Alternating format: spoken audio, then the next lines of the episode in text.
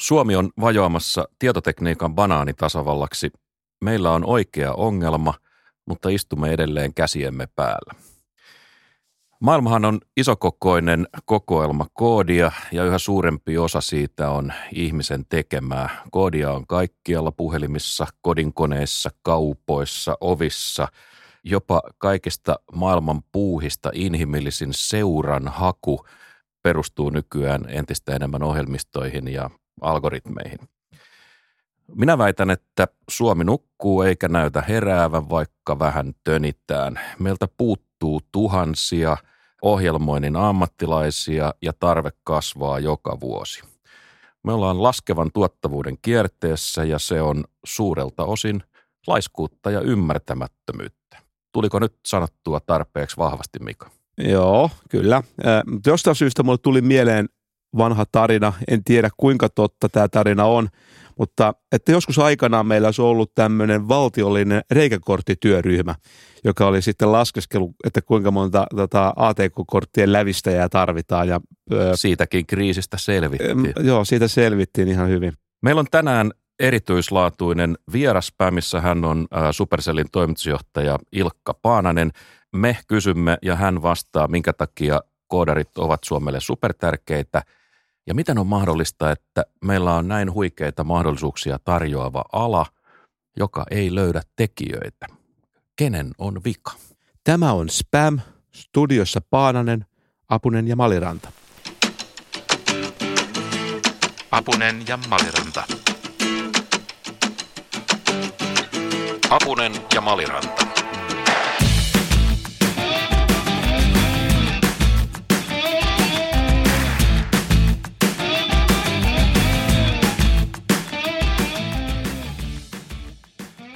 Kohta lisää koodareista, mutta että sitä ennen meidän on pakko kommentoida hiukan kiehuntaa ekonomistien ankkalammikossa. Mika Etla julkaisi jokin aika sitten laajan tutkimuksen, jossa se todisti, että niin sanotulla kilpailukykysopimuksella ja rakenteellisella politiikkatoimilla oli paljon suottuisia vaikutuksia. Jos Suomeen on syntynyt 100 000 uutta työpaikkaa vuoden 2015 jälkeen, niin teidän arvionne mukaan tästä noin puolet voidaan laskea – tämän kikyn ja rakenneuudistusten ansioksi. Hyvä. Muutamat sun ekonomistikollegat purnas tästä asiasta ja, ja he pitivät tätä lukua hiukan liioiteltuna. Esimerkiksi professori Roope Uusitalo, jota me ollaan tässä ohjelmassa usein siteerattu ja olemme, ja tottu, olemme tottuneet pitämään häntä tolkun miehenä, niin Roope oli kriittinen ja arveli, että tämä luku oli liian suuri – ja, ja siinä oli laskettu jotain työpaikkoja kahteen kertaan tai että osa kikyn ja rakenneuudistusten synnyttämistä työpaikoista oli samoja. Nyt muutama päivä sitten niin, niin ekonomistien suuri neuvosto istui ja sä sieltä lähettelit twiittejä ja niistä päätellen niin valkoinen savu nousi lopulta piipusta yhteisymmärryksen merkiksi. Mitä siellä oikein tapahtui? Tota, ja mikä on nyt totuus tästä kikystä, Mika? Ylipäätänsä tämä episodi oli aivan fantastinen mun mielestä. Tämä oli hienoa kriittistä keskustelua, joka pysyi koko ajan hyvin asiallista ja mun mielestä tutkijayhteisön keskustelu on tällaista parhaimmillaan ja onneksi tämä, tämä keskustelu on jatkunut ja tämmöisenä ennakkotietona mun oman ymmärryksen mukaan, niin tässä on tapahtunut aika paljonkin tämmöistä lähentymistä, eikä pelkästään siinä suhteessa, että oltaisiin tarkemmin samaa mieltä siitä, mistä ollaan eri mieltä. Että kun tätä asiaa on vatvottu ja pohdittu, käyty läpi näitä mekanismia, on niin huomattu, että tämä on itse asiassa aika, aika monella tavalla mutkikas o- asia. Okei, okay, nyt sä onnistuit sanomaan yksinkertaisen asian tavattoman monimutkaisesti. Te olette edelleen siis sitä mieltä, että kikyllä oli suotuisia vaikutuksia, ja me ei olla ihan niin kuin täsmällisen varmoja siitä, että mitkä ne olivat. Mutta anna nyt joku sellainen suuruusluokka, että jos tämä, tämä 50 000 ei nyt sitten ollutkaan oikein, niin mikä sitten suunnilleen tämä, voisi... Tämä on just se ongelma, että heti alkaa tämä kidutus, jossa ruvetaan niinku, tota, kaikenlaisia kidutusvälineillä.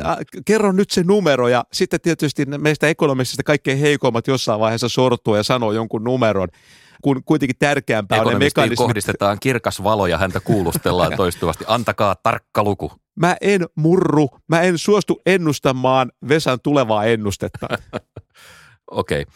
Mika, lopuksi vielä, mitä mieltä olit kikystä silloin, kun se tehtiin ja nyt kaiken tämän puheen ja viisauden jälkeen, mitä mieltä sä olet siitä mä silloin, nyt? Silloin multa kysyttiin ja mä sanoin, että näähän on pieniä numeroita ja tota, niillä on tietysti oma merkityksensä voi olla että työpaikkojen luonnin kannalta, mutta se ehkä, se ehkä kuitenkin tärkein asia mun mielestä jo silloin oli se, että tämä antoi kuitenkin signaalin siitä, että meillä edelleen pystytään sopimaan asioista silloin, kun on sopimisen tarve. Ja kun me mietitään yrityksiä, jotka miettii sijoittumispaikkaa, ja ne näkee, että on olemassa maa, missä tiukan paikan tulleen saadaan edes jonkinlaisia sopimuksia aikaan, niin se on parempi paikka meidän rakentaa tehdas kuin sellainen maa, missä ruvetaan heti rettelöimään ja lakkoilemaan, kun tulee pikkainen kiista. Se oli päivän pakollinen vaaleanpunainen sentimentaalinen tannerilainen päästö sovusta, yhteisymmärryksestä ja rakkaudesta. Ja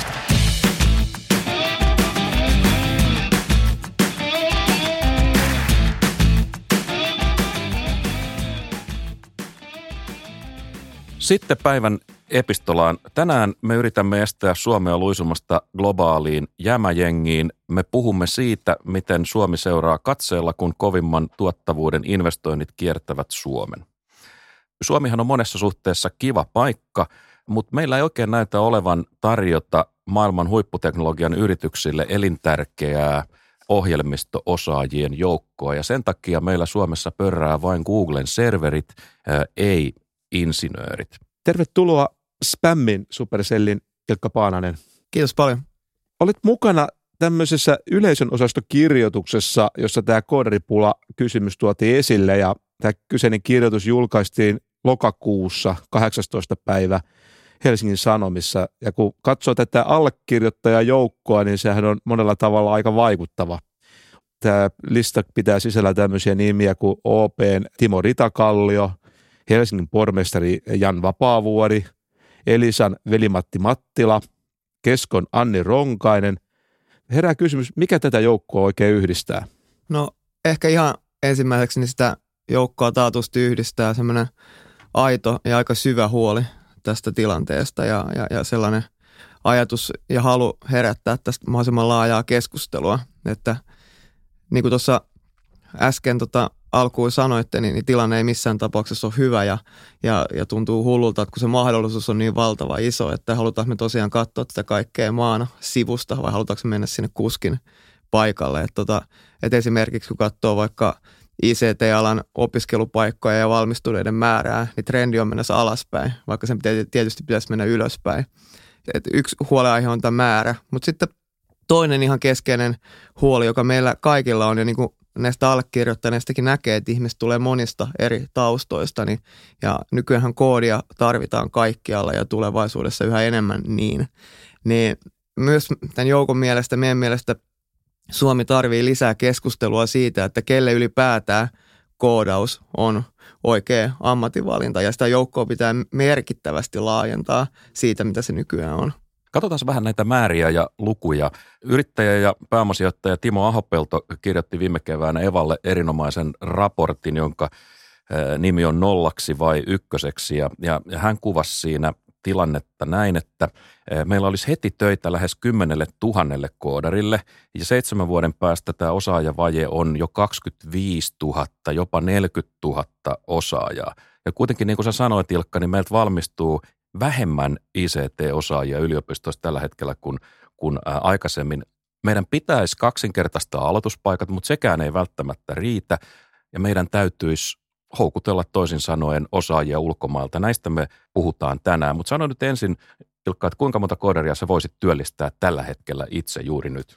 No mä en haluaisi viedä keskustelua siihen, että jonkun yhden yksittäisen yrityksen näkökulmaan, koska mun mielestä se on ihan liian kapea näkökulma tähän näin tällä hetkellä meillä on sellainen tilanne, että jokainen maailman huippuluokan pelikoodaaja, niin, niin tällä hetkellä me pystytään ottaa ne, ketä me löydetään, mutta me ollaan hyvin, sanotaanko, sanotaan erityylinen yritys siinä, että me perustetaan tämmöisiä, meidän toiminta perustuu hyvin pieniin tiimeihin ja yhdessä tiimissä saattaa olla niin kuin sanotaanko yhdestä ehkä kolmeen neljään koodaajaa ja me ollaan siinä mielessä epätyypillinen, mutta tosiaan me kiinnittäisin huomiota siihen isompaan kuvaan, joka on tuo EVA-raportti, johon viittasit. Ja toinen arvio, jonka on kuullut, on se, että tätä ohjelmistoyrittäjät on sanonut, että, että vuotuisesti tämä tarve lisääntyy tuon EVAn arvion päälle noin kahdella tuhannella ohjelmoijalla per vuosi. Ja jos me tosiaan jatketaan tätä mallia vaikka seuraavat kymmenen vuotta, niin meillä on yhtäkkiä 20 000 ihmisen vaje lisää tuohon päälle. Niin, ja banaanitasavallaksi päädytään. Tätä samaahan on vähän valiteltu muuallakin. Quartz-nettijulkaisu kertoo, että amerikkalaisissa yhtiöissä oli jo kaksi vuotta sitten auki yli 220 000 koodarin paikkaa ja, ja, ja GEin Jeff Immelt sanoi, että et, et tota, jokainen ovesta sisään tuleva uusi työntekijä oppii tai opetetaan koodaamaan. Jokainen. En tiedä, pitääkö tämä paikkansa, onko näin toimittu, mutta miltä tämä susta kuulostaa? No kuulostaa varmaan siltä, että he näkee arvoa siinä, että jokainen ymmärtää ainakin perusteet tuosta koodista ja koodauksesta ja teknologiasta, koska nykyään niin moni asia, asia maailmassa siihen perustuu. Mutta mä kyllä tosiaan haluaisin, että yksi puoli tätä keskustelua on tämä ikään kuin numeropeli. Ja, ja, ja niistä on jossain mielessä niin jopa helppo puhua, että on helppo he, heitellä näitä isoja lukuja pöytään, mutta mä en usko, että Suomen kannattaa lähteä välttämättä kilpailemaan numeroilla, koska se, me ollaan pieni maa, se kisamme loppupeleissä tulee häviämään. Ja sä tarkoitat kilpailla numeroilla? No sillä, että mä en usko, että meidän, meidän tavoite kannattaa olla se, että, että meillä on vaikka kolme miljoonaa koodaajaa kymmenen vuoden päästä täällä. Et mä, mä en usko, että se, se tekee, että mä halusin puhua myös siitä, että ketä ne koodaajat on ja niiden laadusta. Ja ennen kaikkea, että mistä taustasta ne tulee. Et mun mielestä meillä on tällä hetkellä aika kapea katseinen kuva siitä, että, että kelle koodaus on oikea ammatinvalinta. Se, helposti mielletään tämmöiseksi niin kuin insinööritieteeksi ja hyvin niin kuin matemaattiseksi tieteeksi, vaikka loppupeleissä mun mielestä kysymys on siitä, että se on erittäin luova ala ja, ja, ja sanotaanko niin kuin ideaalitilanteessa me saataisiin aivan uusista taustoista ihmisiä koodaukseen ja sellaisella ajatuksella, että, että jos on luova ihminen, joka pystyy kuvittelemaan jonkun asian, niin se sama ihminen pystyy myös koodaamalla toteuttaa se asia. Joo, on tärkeä huomio, siis määrä ei varmaan tässäkään asiassa korvaa laatua ja moninaisuudella on varmaan itseisarvoa sinänsäkin, tota, mutta ehkä me palataan näihin. Mutta kyllä tässä vähän tulee mieleen tämmöinen niin kuin tietynlaisia esikuvia menneisyydestä, että Tämä tietojen käsittelyhän oli tämmöinen asia, josta on dokumentoidusti oltu huolissaan jo 70-luvulla ja tota, meidän Yleisradio tuntenut silloinkin jo vastuun tästä aihepiiristä. Se sivisti kansaa. Koulu TVssä pyöri aikanaan tämmöinen sarja kuin Kaikkialla ATK. Mua itseään niin huolettaa aina tämmöiset hyvin äkkinäiset rajut panostukset, koska siinähän on aina se riski, että lyödään niin kuin vetoa vähän väärän hevosen puolesta. Sä puhuit nyt siitä, että tämä asia on niin laaja-alainen ja tämä ei ole niin kuin nyt ei puhuta mistään tietystä koodauskielestä, vaan puhutaan ehkä ajattelutavasta. Onko tämä se asia, mitä Yleisradion seuraavissa kouluohjelmissa pitäisi niin painottaa ja miten se niin käytännössä tapahtuisi?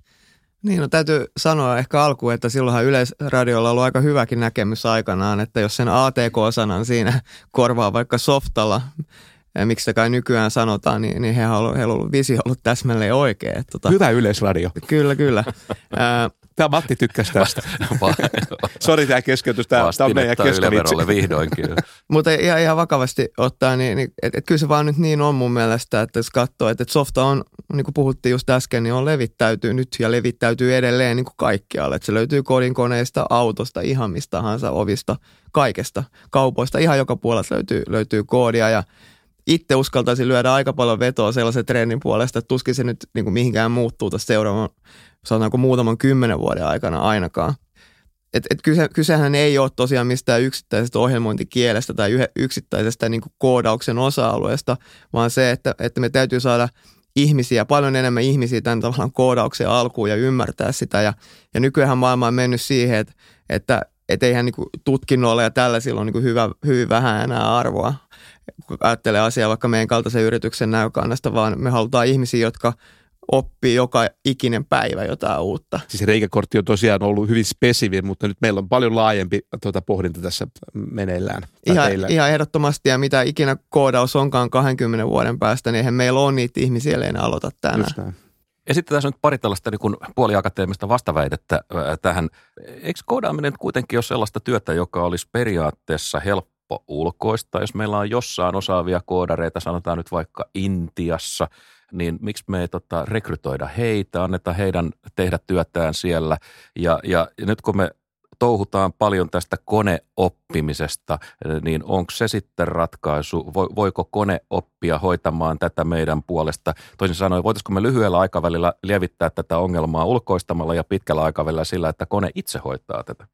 No voitaisiin me yrittää. Mä tosiaan ratkaista tätä vaikka, vaikka ulkostamalla. Mun mielestä se, olisi, se saattaa olla ö, osa, mutta vaan osa ö, lyhyen tähtäimen ratkaisua. En mä korostaneet lyhyen tähtäimen ratkaisua.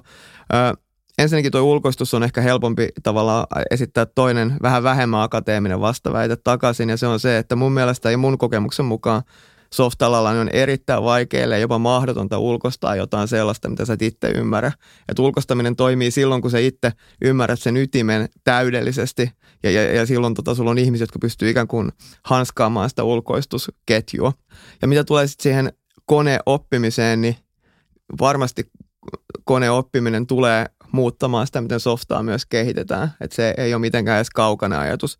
Mutta silloin me voidaan esittää meille Suomena maana itsellemme kysymys, että missä kohtaa ikään kuin sitä arvonlisäketjua me halutaan olla. Että halutaanko me tosiaan, että maailma menee siihen suuntaan, että muissa maissa kirjoitetaan se koneoppimisen koodi, jota jossain, jotenkin täällä käytetään, joka tarkoittaa sitä, että jossain muualla tehdään se kaikkein isoin lisäarvo ja me tehdään täällä niin kuin alemman jalostusarvon asioita, vai haluttaisiko me ehkä sittenkin olla siellä kuskin paikalla, olla itse kirjoittamassa sitä koneoppimiskoodia.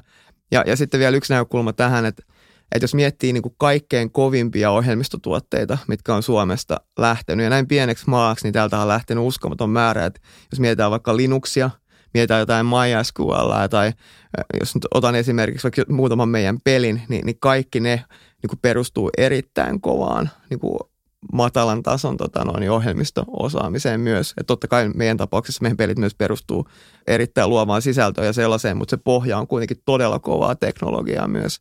Niin, niin jos me halutaan tällaisia asioita eteenpäin ja lisää maailmalle globaaleja juttuja, niin, niin ei, ei mun mielestä meillä ole mitään vaihtoehtoa tässä tämä on mun mielestä just olennainen kysymys, että mikä, mikä osa tästä arvoketjusta ikään kuin sijaitsee Suomen kohdalla. Tämä niin kuin taloustieteilijänä on juuri asioiden y- ytimessä, mutta mä jatkan pikkasen vielä jupinaa tästä tämmöisellä esimerkillä, jonka Harvardin taloustieteen professori William Kerr kertoi just uudessa kirjassa The Gift of Global Talent, joka on varmaan kirja, joka on ikään kuin näiden teemojen ytimessä. Hän kertoo tosi herkullisen tarinan amerikkalaista koodarista, jota kutsuttiin tässä Bobiksi – Bobi oli firmassaan niin maineeltaan, että suurin piirtein häntä kutsuttiin talon parhaaksi koodariksi.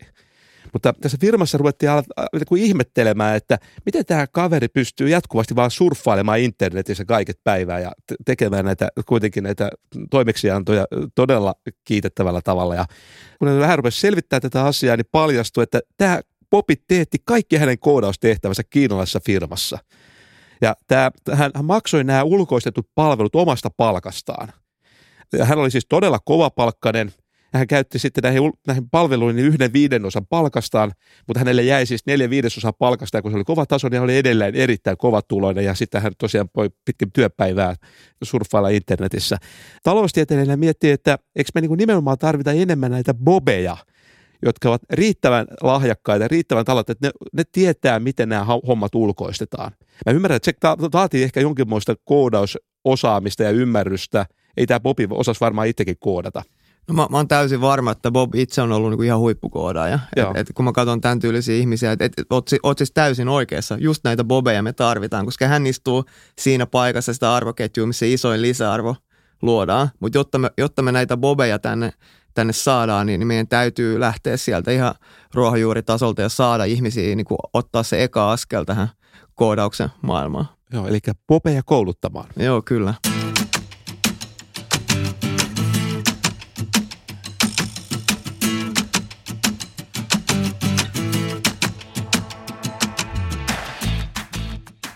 Timo Ahopellon paperissa, johon me jo viitattiin, niin siinä yksi keskeinen kysymys on amerikkalaisten teknojättien, Googlen ja Amazonin ja niin edelleen, tutkimus- ja tuotekehityskeskukset. Ja Ahopelto käyttää siinä tapausesimerkkinä Israelia, jossa on pystytty paljon luomaan näitä huipputeknologian työpaikkoja. Siellä on kai 270 000 tällaista työpaikkaa, josta 71 000 on ulkomaisten yritysten tuotekehityskeskuksissa ja, ja näitä huippuyritysten koodia kirjoittavia työntekijöitä on noin 40 000. Suomessa vastaava luku on hänen mukaansa 1500. Mitä tälle asialle voitaisiin tehdä, että, että, että meistä tulisi samanlainen tämmöinen startup-kasvusto kuin, kuin on joku Tel Avivin ekosysteemi? Mitä meidän pitäisi tehdä, että meistä tulisi Pohjolan Israel, miinus tietysti auringonpaiste ja uskonnolliset väännöt? No mä tiivistäisin sen sellaiseen ajatukseen, että, että Suomesta on tehtävä maailman paras paikka maailman parhaille osaajille, koska mun mielestä nykyään maailma toimii niin, että, tota, että loppupeleissä kaikki seuraa osaamista. Että jos, jos sulla on kriittinen massa niin kuin maailman huippuosaajia jollain sektorilla, ja tietysti asia, jonka mä itse tunnen hyvin, on, on vaikka suomalainen peliala.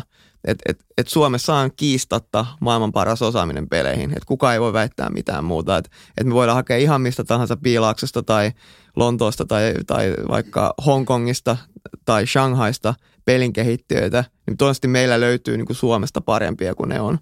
Ja, ja, tota, ja se on uskomaton juttu. Mutta koska meillä on kriittinen massa näitä osaajia, niin nämä osaajat on muodostunut tiimejä ja niistä on syntynyt yrityksiä. Ja nykyään niin kuin hieno asia maailmassa on se, että että globaali raha löytää kyllä sen osaamisen luo. Ja, mutta että osaaminen niin kuin ikään kuin ratkaisee, tai se, se on se, niin mikä on kuskin paikalla, ja se, että kun on osaamista, niin kaikki muu seuraa sitä, ja siitä, siitä syntyy tätä. Ja en tietenkään itse mulle minkäänlaista taustaa näistä, näistä suuryrityksistä, että mun on hankala, hankala sanoa, mutta ihmettelisin, ellei nämä firmat, niin kuin Google ja Amazon ajattelisi näin, että jos meillä olisi täällä kriittinen massa just sellaista osaamista, jota he tarvitsevat, niin, niin niin voisin kuvitella, että heillä olisi kovakin kiinnostus lähteä tänne investoimaan. William Currin kirjassa just korostettiin sitä asiaa, että kyvyt hakeutuu kykyjen luokse. Ja sen takia ikään kuin me voidaan miettiä, että me halutaan, että Suomessa on tätä kriittistä massaa, meillä on tietyt, tietyt edellytykset tuottaa sitä osaamista täällä itse, mutta sitten me ehkä haluttaisiin vielä ikään kuin täydennysvoimia maailmalta. Uusi-Seelanti on tämmöinen esimerkki maasta, joka on houkutellut maahansa koodareita kovilla lupauksilla pitäisikö Suomessakin tehdä niin. Mä voisin kuvitella, että jotta se voisi toimia, niin jotain pitää olla. Ihan tyhjä, tyhjään paikkaan ei saada houkuteltua. Mutta Suomi on nyt siinä tilanteessa ehkä, että meillä on ikään kuin kriittisen massan ikään kuin alku tässä, jota voisi sitten täydentää tämmöisellä politiikalla, jolla yritetään houkutella kykyjä tänne Suomeen. Minkälainen mato laitetaan koukkuun? Mitä valtion pitäisi tehdä ja mitä te yrityksenä olette valmis tekemään? Nimenomaan. Tämä oli minusta tärkeä täydennys vielä, että mikä on tämä työjako valtio ja yritysten että mitä valtio voisi tehdä, että me voimme sitten ottaa vastaan näitä mainioita osaajia. Mikä teidän oma vastuu No kyllä mun mielestä niin kuin ylivoimaisesti isoin vastuu on totta kai yrityksillä ja meille. Ja, ja meillähän on tota, noin itse tästä niin kuin paljon kokemusta. Meillä, pelkästään meillä Helsingin toimistossa on ihmisiä nyt tällä hetkellä 32 eri maasta. Meidän rekrytoinnista pelintekopuolelle noin kaksi kolmasosaa tulee Suomen ulkopuolelta. Eli tämä on meille ihan jokapäiväinen, jokapäiväinen juttu. Ja, ja niin kuin hyvä uutinen on nyt tässä se, että, että Suomella on kyllä, niin kuin, mä sanoisin, että kaikki rakennuspalikat on, on meillä hyppysissä. Et, et Suomi on itse asiassa ihan loistava maa näille, näille huippuosaajille. Ja, ja ihan niin kuin muutaman asian kuin meidän ulkomaalaisten työntekijöiden kanssa, jotka on jäänyt tänne juttelemaan, että mikä tekee tästä hyvän maan, niin nousee sellaisia asioita esille kuin esimerkiksi turvallisuus. Esimerkiksi amerikkalaiselle perheelliselle ihmiselle on lähestulkoon uskomatonta ajatella, että lapset voi kävellä – yksin kouluun, joka tarkoittaa sitä, että ei tarvitse istua puolta tuntia autossa ja viedä niitä sinne. Tuo on tärkeä muistutus. Ja on tässä meillä muitakin, että suomalainen peruskoulubrändi on yksi meidän, niin kuin, jota voidaan sanoa hyvällä, hyvällä syyllä tota, noin maailman parhaaksi, niin se on meille iso myyntiargumentti. Ja, ja meillä on monta muuta tällaista asiaa, mitkä täällä maassa on todella hyvin, että säällä me ei voida kilpailla Kalifornian kanssa, mutta melkein kaikessa muussa. Ja mä jotenkin tiivistäisin siihen, että tämä on maa, jossa elämänlaatu on itse asiassa tosi korkea ja täällä vaan asiat toimii. Ja, ja, ja suomalainen työkulttuuri on, on, on tosi hyvä, se on suoraviivainen, täällä tehdään järkevän mittaisia työ, työpäiviä ja niin poispäin. Ja nämä on kaikki sellaisia asioita tänne huippuosaita, varsinkin perheelliset sellaiset osaa arvostaa. Et, et mun mielestä meillä on ihan valtavasti palikoita täällä houkutella näitä osaajia. Eikä te ette ole hinkumassa yritystukia siinä mielessä kuin ehkä jossain muualta. Te olette jotain muu, muunlaista. Verohelpotuksia. No ei, et, et ainoastaan, jos nyt veroista puhutaan, niin ainoa mihin ehkä kiinnittäisi huomiota on itse näiden osaajien verotus. Että nyt sitten palataan näihin ikuisuuskysymyksiin, niin kuin ansiotulovero ja, ja miten näiden huippuosaajien ja niin kuin kaikkien osaajien tota, teknologiastartupeissa, niin iso osa niiden ansion muodostusta ei koostu peruspalkasta, vaan se koostuu siitä omistuksesta, joka niillä on yrityksessä, ja se on taas osakeoptioiden kautta. Ja Suomessa on hyvin korkea progressiivinen ansiotulovero ja ne optiot menee sen ansiotuloveron piiriin, niin se on yksi semmoinen niin merkittävä asia, joka on, on meille taas niin kuin ei ole mikään kilpailutekijä. Mutta se on kääntöpuoli tietysti tämä korkea verotaso siitä, että me olla, meillä on juuri tämä ympäristö tänne luotu, mistä te just äsken puhuitte. Älä nyt taas rupea puolustelemaan veroja. Tämä menee aina tähän jossain vaiheessa. Mun mielestä ohjelmassa tultiin siinä vaiheeseen, että mun täytyy puol- olla iloinen veronmaksaja. Sosiaalidemokraattinen välispiikki. mä kun olen taloustieteilijä ja jotenkin tottunut asioita katsomaan työmarkkinoiden kautta, niin mä oon ruvennut miettimään näitä suomalainen työmarkkinoita, mitä työ, signaaleja sieltä työmarkkinoilta löytyy. Jos koodaus on niin ratkaiseva tekijä, kuten se on ollut esille, ja minusta se on ihan selvää, että koodaus on nyt niitä tuotannon tekijöitä kansantaloudessa, josta tämä tuottavuuden kasvu tulee, niin näiden koodareiden tuottavuushan on siis todella korkea. Ja jos näistä koodareista on kova kysyntä ja itse asiassa jos meillä on tämmöinen koodaripula, niin talousteorian mukaan se pitäisi näkyä palkoissa. Ja tota, mä katsoin tulotilastoja ja huomasin heti, että palkkatilastosta ei edes löytynyt sellaista ammattinimikettä kuin koodari. Sitten mä tein muutamia hakuja sieltä, ei sieltä löytynyt ohjelmoijaakaan, mutta sieltä löytyi tämmöinen sanahirviö kuin tietokantojen, verkkojen ja järjestelmäohjelmistojen erityisasiantuntijat – ja tämän ryhmän medianipalkka oli tuommoinen 4300 euroa kuussa, joka on hyvä, mutta vain hiukan parempi kuin ekonomistien palkka. Tämä tietysti mun tuli heti mieleen, että no miten nämä ekonomistit suhtautuu, koska jonkinlainen vertailukohtahan tähän olisi hyvä saada. Ja ongelma on se, että ei sieltä löytynyt ekonomistiakaan. Ja sieltä löytyy tämmöinen ryhmä, mihin ekonomistit nyt sitten kuuluu, kun yhteiskunta- ja sosiaalialan sekä uskonnollisen elämän erityisasiantuntijat. Ja tämän ryhmän medianipalkka oli selvästi alempi kuin 4300 euroa. Tällä meidän ryhmällä se medianipalkka oli 3400 kuussa. Ää, nyt ihan suora kysymys. Tota, onko sun mielestä koodarit hyvin palkattuja vai huonosti palkattuja Suomessa? No kyllä ainakin ne koodaajat, joita itse tunne, on mun mielestä tosi, tosi hyvin palkattuja. Se ei ole ehkä edustava otos suomalaisia. Itse puhuit, että nämä on niin special caseja. Niin, niin mä sanoisin, mutta että jos miettii että jos katsotaan lähteä nyt hakemaan vaikka esukuvia vaikka sieltä piilauksesta, niin kyllähän siellä niin kuin koodaajat on, on, on huippu hyvin palkattuja. Ja, ja, ja se mihin Suomessakin toivottavasti startuppien kannustamana tämä, tämä on toivottavasti menossa tämä palkkaus, että ei se ole siitä peruspalkasta kiinni, vaan nimenomaan siitä, että, että, että ne kaikki työntekijät on omistamassa yrityksiä. Ja tota, et esimerkiksi meillä Supercellillä niin ei, ei meillä mun mielestä koskaan puhuta, että ketkä on ty- muka työntekijöitä ja ketkä on johtoa ja ketkä on omistajia tai jotain sellaista, vaan me ollaan kaikki, omistetaan firmaa näiden tota, noin, osakekannustimien kautta. Ja, ja mä uskon, että tähän tämä maailma on menossa ja silloin niin kuin yhtäkkiä se kompensaatio on, on, on suoraan verrannollinen siihen, että kuinka hyvin sillä firmalla menee, mikä mun mielestä on jotenkin niin kuin hieno asia. Tuo oli hyvä muistutus, siis tämä kertoo vaan siitä, että palkkatilastot eivät ole ajan tasalla, koska tämä palkkatilasto ei kerro koko tuloa tavallaan. Joo, eikä se ole mun mielestä niin kuin mitenkään tästä tota noin, maailmasta. Muutenkin tavallaan se, että et, et mä en jotenkin niin usko tai en, en itse asiassa usko yhtään siihen, että, että Suomen kannattaa lähteä miettimään tätä jotenkin niin kuin kustannuskilpailukyvyn kautta. Että jos miettii sanotaan yhtä tämmöistä niin tähtikoodaajaa, niin se on niin kuin loppupeleissä niin kuin se, että paljon sillä peruspalkkaa, niin se ei ole kauhean merkityksellinen kysymys, koska sen yhden ihmisen tuottama lisäarvo voi olla niin suunnaton ja, ja, ja silloin sen, se kompensaatio täytyy kytkeä siihen koko firman menestykseen ja mitä enemmän pystytään, tämä ihminen pystyy kontribuoimaan sen firman menestykseen, niin sen parempaa tuloa se pääsee käsiksi. Ja, ja no niin kuin kaikki nyt voi nähdä verotulostilastoista, että, että, että kyllä se johtaa aika merkittäviin tuloihin.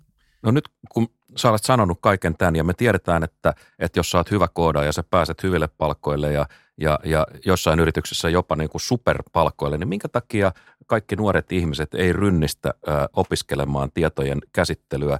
Että esimerkiksi lääkikseen tai oikeustieteelliseen hakee joka vuosi merkittävästi enemmän, moninkertainen määrä nuoria ihmisiä.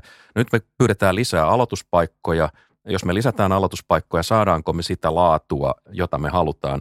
Tämä ala ei suomeksi sanottuna ole ihan kauhean haluttu. Mutta spämmin jälkeen tämä tilanne muuttuu. No tämä on hyvä kysymys ja nyt me ollaan aivan siinä asian ytimessä. Että tähän mä viittasin, kun mä alkuun sanon, että tämä ei ole ikään kuin numeropeli pelkästään. Että, että ei, ei, ei nyt puhuta pelkästään siitä, että kuinka paljon näitä, näitä tarvitaan, vaan että minkälaisia ihmisiä me, me tarvitaan. Ja, ja, ja, ja tätä me ollaan mietitty esimerkiksi meillä todella paljon, koska pelialanhan – ihan globaali ongelma, mutta myös Suomessa erittäin iso ongelma on se, että kuinka vähän tyttöjä hakeutuu tälle alalle ylipäätään, saatikka peli, peliohjelmoijiksi. Ja, ja joskus ollaan puhuttu siitä, että, että, että tilanne on siis oikeasti niin kuin katastrofaalinen siinä mielessä, että jos ottaa jonkun muun luovan alan, vaikka otetaan vaikka kirjojen julkaisu, niin mietitäänpä sellaista maailmaa, jossa ei olisi muita kuin mieskirjailijoita, niin kuinka monta ihan älyttömän hyvää kirjaa olisi jäänyt tekemättä. Ja mun mielestä pelialalla voidaan puhua ihan samasta asiasta. Ja, ja meidän on saatava esimerkiksi tyttöjä tälle, tälle alalle lisää. Ja, ja silloin mun mielestä niin kun me ollaan tätä asiaa jonkun verran tutkittu ja yritetty hiukan, hiukan edesauttaa sitä. Ja tuntuu siltä, kun ollaan vaikka juteltu nuorien tyttöjen kanssa, jotka pelaa pelejä. Ja, ja aletaan puhua siitä, että hei, että oletteko te miettinyt, että peliala voisi olla teille vaihtoehto, ihan uravaihtoehto – niin ei heille ole niin pälkähtänyt asia päähänkään, tai jos on, niin aika helposti sille ajatukselle ei tule esimerkiksi minkäänlaista tukea vanhemmilta. Ja mun mielestä tässä ollaan niin aika isojen kysymysten ääressä, että, et, ja, ja varmasti puhutaan paljon mielikuvista, että mikä on se mielikuva, että mitä koodaus ylipäätään on. Tämä on vähän niin kuin munakana ongelma, että me tarvittaisiin osaajia, mutta osaajien opettajiksi me tarvittaisiin osaajia, joista meillä on pulaa. Eli meillä on tavallaan, rajalliset resurssit, me tarvittaisiin sitten näitä näitä tämän alan asiantuntijoita sinne opetustehtäviä, joihin to, to, koodareita ikään kuin opettamaankin. Mutta kun koodari ei, vaikka olisi kuinka supertyyppi, niin silloin kuitenkin ne tietty tuntimäärä, niin se aika, mitä hän käyttää opettamiseen, niin se on poissa siitä koodaamisesta. Tämä pulma kai meillä nyt on sitten kuitenkin, ainakin johonkin rajaan saakka. On, on, on ehdottomasti, mutta toisaalta tässäkin haluaisin olla optimisti, että mä uskon, että asia on muuttumassa ja onneksi meillä on – ihmisiä, jotka, sanotaan vaikka Linda Liukas on loistava esimerkki, joka on tavallaan, on, on ehdottomasti tämän alan niin kuin yksi, yksi tähtiä ja aivan niin kuin uskomattoman hyvä esikuva tältä puolelta. Ja mitä enemmän me saadaan tämän tyylisiä ihmisiä, niin mä luulen, että se alkaa siitä pikkuhiljaa paranee. Ilkka, kuinka kauan meidän täytyy vielä opiskella koodausta varten erillinen ohjelmointikieli? Milloin me päästään siihen tilanteeseen, että ohjelmointi muuttuu modulaariseksi ja graafiseksi, että me rakennetaan koodia ikään kuin Lego-palikoista. Meillähän on jo yrityksiä, jotka rakentaa tämmöisiä visuaalisia käyttöliittymiä, vaan naksutellaan yhteen näitä softan, softan rakennuspalikoita ja vähän ikään kuin ohitetaan niiden takana olevat koodit tai jätetään ne tietyn eliitin huoleksi. Poistaako tämä tätä meidän ongelmaa vai siirtääkö se vaan se vähän niin kuin toiseen paikkaan? No mun mielestä se ei, ei poista sitä ja en, tietenkään mä en itse en ohjelmoija, joten en ole missään tapauksessa niin paras asiantuntija puhuu tästä, tai itse täytyy rehellisesti sanoa, että en nyt välttämättä tiedä, mistä just nyt puhun, mutta se, sanotaan näin, että se, mitä mä oon kuullut, on, on, on sitä, että tota, ensinnäkin tästä asiasta on puhuttu vaikka kuinka kauan, että et, et, et silloin kun tuli aikanaan Visual Basic, niin silloin niin kuin oli tämä ihan sama kysymys, ikään kuin ehkä huolikin, ja, ja, ja, ja tästä on niin kuin, niin kuin kaiketin niin kuin yli kymmenen vuotta aikaa, eikä, eikä se ole muuttunut, muuttunut mihinkään, ja mun mielestä mä palaisin siihen, että halutaanko mikään kuin maana olla se, jossa vaan yhdistellään muiden tekemiä palikoita, vai halutaanko me olla se maa, joka tekee niitä palikoita? Ja jälleen kerran on niin kuin täysin selvää, että missä se korkeampi tietenkin, lisäarvo Tietenkin syntyy. me halutaan olla se, joka tekee niitä palikoita, mutta että siis sehän, tähän ei ole niin kuin joko tai kysymys, tähän voi olla myöskin niin kuin sekä että kysymys, eikö niin? Että se, se voi poistaa meidän ongelmaa, jos me saataisiin sellaisia palikoita aikaiseksi. No kyllä, mutta mut, mut tavallaan, no, no se voi ehkä hiukan vaikuttaa sitä, mutta mä en niin lähtisi, mun mielestä se ei missään tapauksessa ole ratkaisu tähän, tähän meidän ongelmaan. Mä vielä tätä, tässä puhuttiin jo tästä moninaisuuden merkityksestä siitä, että tämä ei ole yhdestä kielestä tai muusta kiinni, niin mä vielä pikkasen tätä niin kuin jahtaan, että kuitenkin tässä tarvitaan teknistä kykyä, eli jonkinlaista ymmärrystä, mistä niin kuin koodaamisessa on kyse, jonkinlaisia matemaattisia kykyjä, siinä nyt ilmeisesti joka tapauksessa tarvitaan, ja ainakin ilmeisesti matematiikan opintoja ei pidä varmaankaan vähentää, jos me mietitään meidän koodaripulaa. Matematiikka on varmaan asia, joka tukee niin kuin koodaritten koulutusta myöhemmin. No se tukee, mutta tota, me ollaan itse tästä puhuttu sisäisesti aika paljon liittyen muutamaan projektiin ja kävi ilmi tämmöinen aivan yllättävä asia, että meidän niin kuin, aika, aika monikin huippu aivan, aivan huippuohjelmoja itse asiassa ei ole pärjännyt koulun matikassa niin kuin mitenkään hyvin. Tämä on superkiinnostavaa. Ei, tämä, oikeasti, tämä esimerkki pitää niin kuin kertoa just siitä. Missä että he tämä... on pärjänneet? Missä heidän lahjakkuutensa on? Heidän lahjakkuus on luovuudessa ja ongelmanratkaisussa. Ja se ei välttämättä kuule lainkaan käsikädessä sen kanssa, että niin kuin tavallaan perinteisen koulumatikan kanssa. Ja saattaa olla, niin se koulumatikka saattaa olla heidän mielestä ihan supertylsää. Ja, ja ne on saattanut olla jopa siis todella huonoja siinä, ja, ja ne yrit, numerot on huonoja. Yritettyäänkin, niin on pärjänneet huonosti. Kyllä, kyllä. Ja, ja tämä on itse asiassa just, kun puhuin siitä, että me tarvitaan keskustelua siitä, että kelle koodaus on oikea ammattivalinta, ja puhutaan näistä mielikuvista, niin toi on esimerkiksi ne aivan keskeinen mielikuva, joka meidän täytyy pystyä purkaa.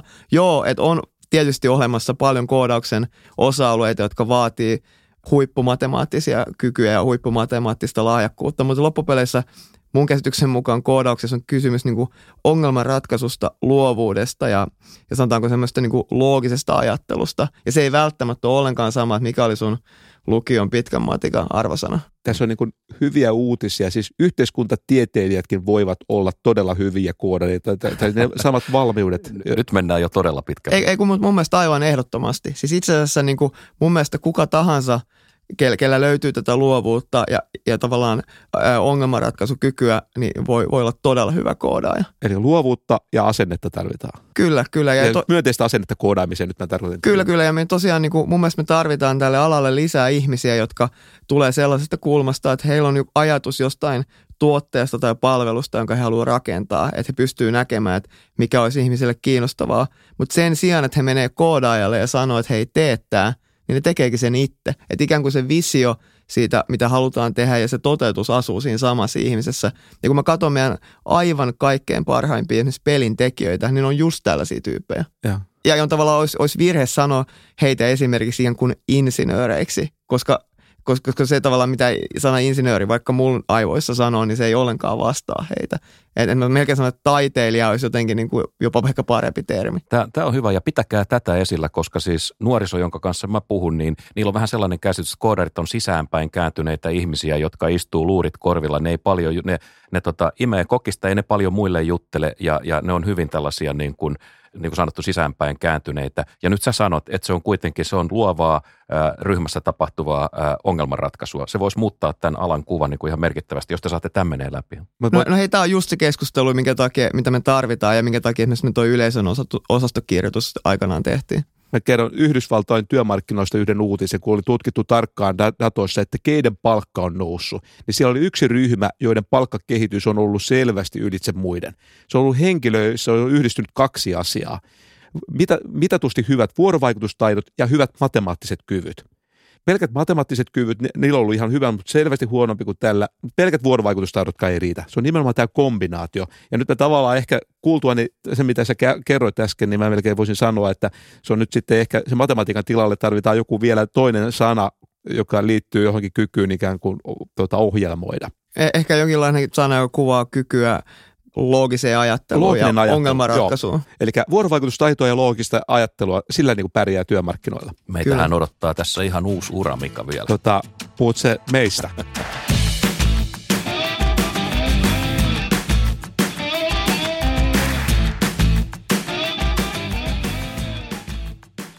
meillä on koodarien joukossaan ihmisiä, jotka on vain yksinkertaisesti hirveän paljon taitavampia kuin muut. Meillä on tällaisia superyksilöitä, supertuottavia yksilöitä, jotka on ihan järkyttävän tehokkaita. No nyt sitten jossain vaiheessa nämä ihmiset tajuaa sen itsekin ja sitten ne alkaa sanoa, että hei mä olen supertuottava, miksi mulla ei ole superpalkkaa? Ja sitten tietysti tulee se kysymys, että jos sä annat tälle supertuottavalle superpalkan, mitä tapahtuu niille kaikille muille? Miten sä hallitset ja johdat näitä, näitä superyksilöitä niin, että tämä muu organisaatio ei mene ihan ruvelle, mutta että myöskään nämä superyksilöt ei karkaa sun, sun firmasta. Me puhutaan silloin palkasta, me puhutaan erilaisista eri vapauksista, eikö niin? Siinä on monta komponenttia, jolla sä voit hallita näitä ihmisiä. Ja kokiksesta. Miten, mit, mit, ilmanen kokis tietysti. Miten sä johdat sun omassa firmassa näitä?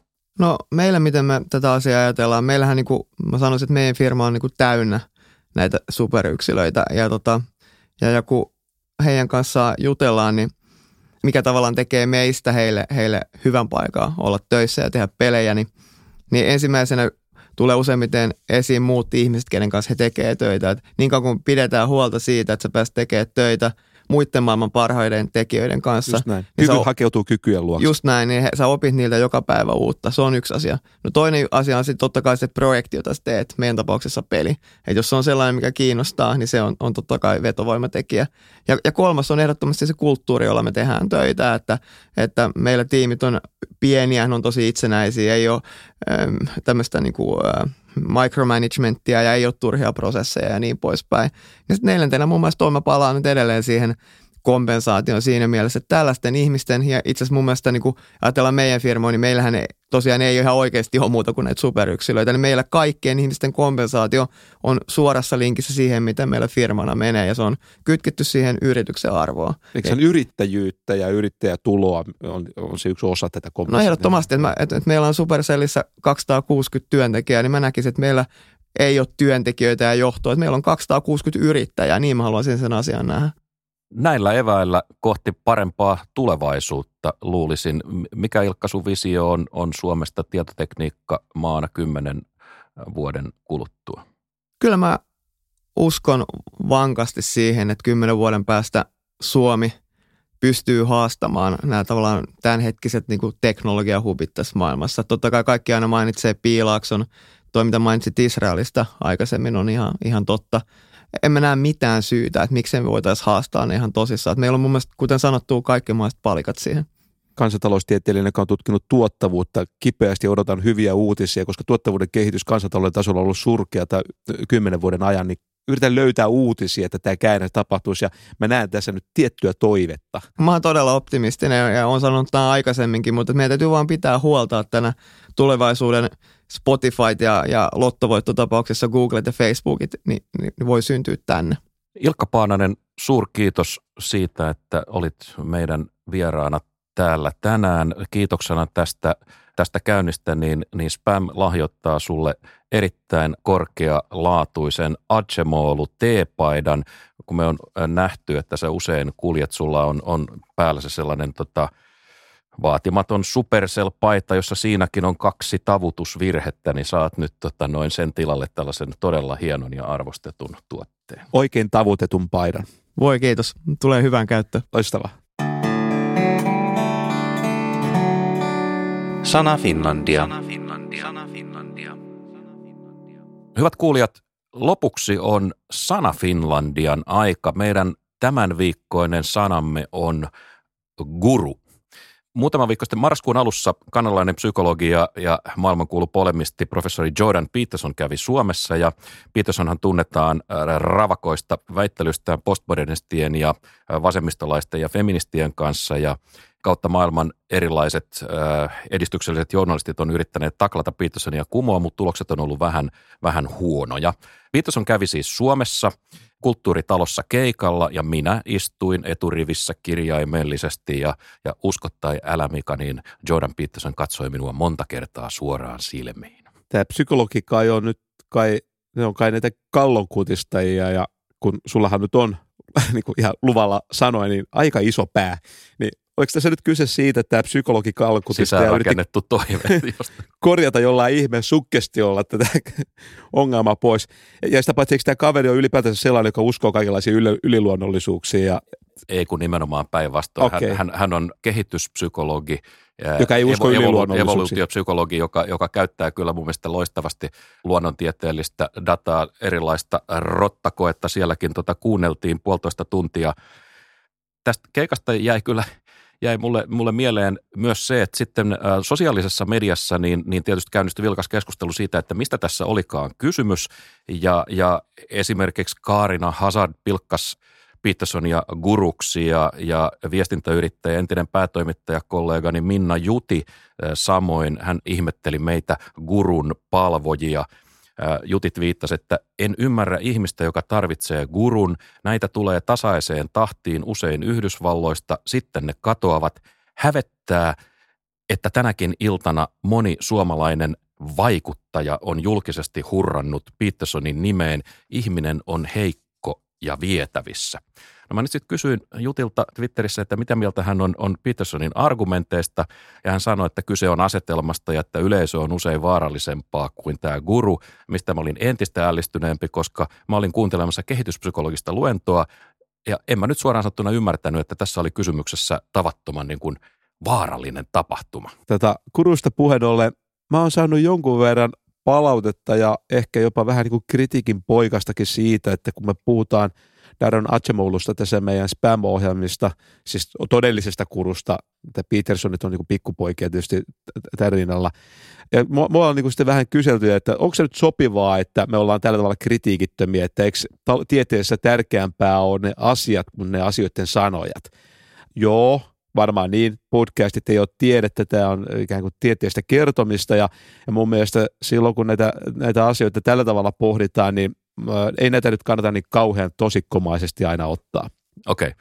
Meidänkin puheessa saattaa joskus livahdella ironian häivä.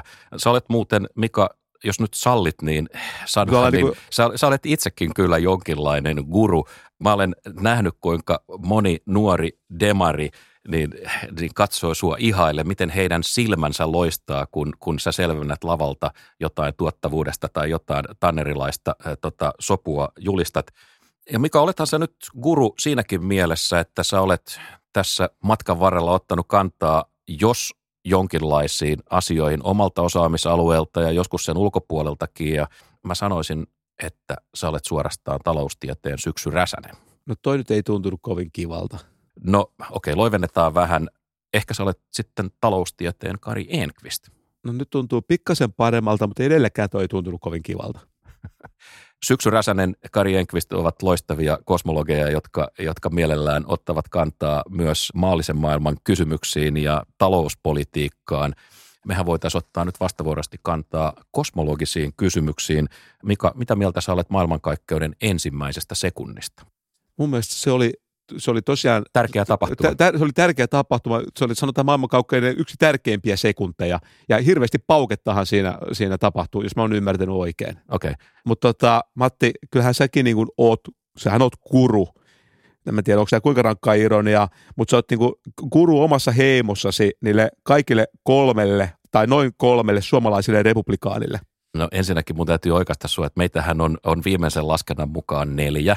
Nalle Valruus, Timo Soini, Kimmo Sasi ja minä. Tämä arvio ei ole minun, äh, nimittäin sen esitti yhdessä haastattelussaan Timo Soini.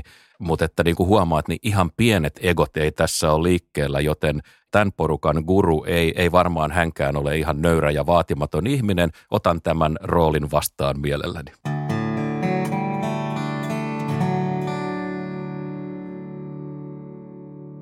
Tämä oli Sana Finlandia, mutta kertokaa meille, mikä on teidän ehdokkaanne Sana Finlandia voittajaksi? Mikä on vuoden törkeimmin kohdeltu sana? Kysymyksessähän on siis sana, jota käytetään tarkoituksella hyväksi, sana, joka on, on täyttä hölynpölyä, tai sana, joka on omittu yleisestä käytöstä yhden ryhmän poliittisiin ää, tarkoituksiin. Kertokaa meille teidän ehdokkaanne Sana Finlandiaan ja viimeisessä lähetyksessä me rakennetaan näistä uussanoista hevonpaskan monumentti, joka näkyy Tallinnaan saakka ja sen lisäksi me palkitaan parhaat ehdotukset satumaisilla palkinnoilla. Hyvät kuulijat. Matti, äh, saanko mä lähettää terveisiä? No, mä lähetän silti. Marko Junkkarille, toimittaja Marko Junkkarille terveisiä, että teillä on ihan hyvä podcasti, mutta ei se kuitenkaan Suomen paras podcast ole, että te voitte pikkasen vielä niin kuin pinnistellä, niin te pääsette vielä rinnalle. Selvä, sinne meni. Hyvät kuulijat, tämä oli Spam talouspolitiikan reikäkortti, lerppu ja korppu. Tai ehkä tämä oli sitten se Amazonin pilvi, jonne kaikki lopulta kuitenkin päätyy. Me palataan taajuudelle äh, Spammin joulujaksossa. Se tulee Porolla ja Pulkalla 14. joulukuuta. Ja siihen saakka me sanomme ho ho ho. Ho ho ho. Mitä suomalainen joulupukki muuten sanoo? Miksi, mikä tämä ho ho ho on? Eikö meillä ole mitään kotimaista versiota tälle? En kyllä. Ho ho ho. En mä tiedä. Suomala... Täytyy katsoa sanakirjasta.